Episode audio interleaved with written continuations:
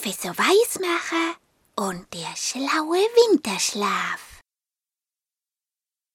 Professor Weismacher stand im Labor und rieb sich die Augen. Hm, ja, ja, was ist denn das? Ja, ja, so etwas aber auch. Ich werde ja plötzlich ganz müde. Ja, so etwas, so etwas. Sein Assistent Hundling bellte.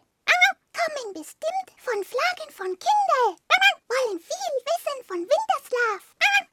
Das war Hundekinesisch, weil Hundling ja aus China kam und es hieß, das kommt bestimmt von den Fragen der Kinder. Die wollen diesmal nämlich ganz viel über den Winterschlaf wissen. Warum halten Tiere eigentlich Winterschlaf? Woher wissen die Tiere, dass der Winter vorbei ist? Haben die Tiere vielleicht einen Wecker? Der Professor gähnte. Wow. Ja, ja, wollen denn die Kinder auch einen Winterschlaf halten? Hm, äh, finden sie vielleicht auch nicht mehr genug zu essen? Ja, ja, so etwas, so etwas.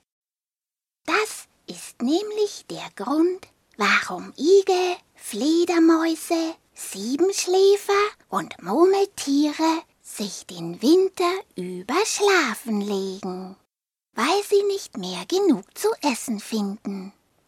Im Herbst, wenn es noch genug zu finden gibt, schlagen sie sich den Bauch noch einmal tüchtig voll.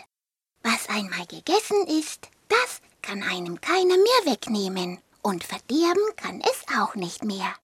Hm, das hat die Natur recht gut eingerichtet, jawohl.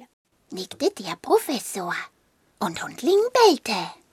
Seien viel schlau. Hundling und Professor Weißmacher machen auch Winterschlaf. Das hieß, das ist sehr schlau. Dann sollten wir auch einen Winterschlaf machen. Und schon flitzte er los, holte einen riesen Berg zu essen und ein paar Schlafmützen. Aber so viel die beiden dann auch gegessen haben und trotz ihrer Schlafmützen sind sie schon bald wieder aufgewacht. Hunde und Menschen halten eben keinen Winterschlaf. Bei den echten Winterschläfern, da dauert es schon länger.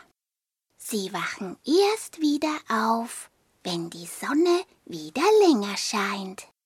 Und wenn ihr Magen tüchtig zu knochen anfängt. Denn so ein knochender Magen hilft besser als der allerbeste Wecker.